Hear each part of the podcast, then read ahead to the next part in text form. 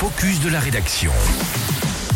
Si vous donc euh, envisagez eh bien, de vous lancer sur le Mont Blanc, attention, ne prenez pas ça évidemment à la légère. On vous donne quelques bons tuyaux avec Émilie ce matin dans ce focus de la rédaction. L'ascension du sommet le plus haut d'Europe occidentale est loin d'être inaccessible. Qui plus est, si vous possédez une bonne condition physique et de l'exercice en alpinisme, avant de vous lancer, il faut savoir que vous devez pouvoir marcher huit à dix heures en randonnée pure, rien que ça. Mais ce n'est pas fini. Une fois le sommet atteint, il vous restera encore mille cinq cents mètres de dénivelé à parcourir.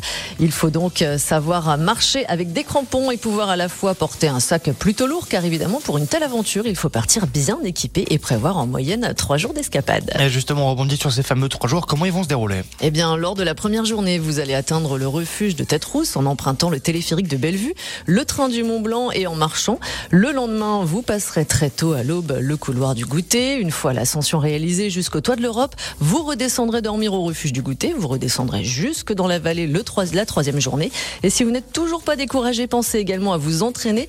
Et malgré cela, vous pourrez vous aussi être atteint par le mal aigu des montagnes, soit maux de tête, essoufflement, nausée. Rassurez-vous, le jeu en vaut la chandelle, ne serait-ce que pour le panorama à couper le souffle et pour l'exploit personnel.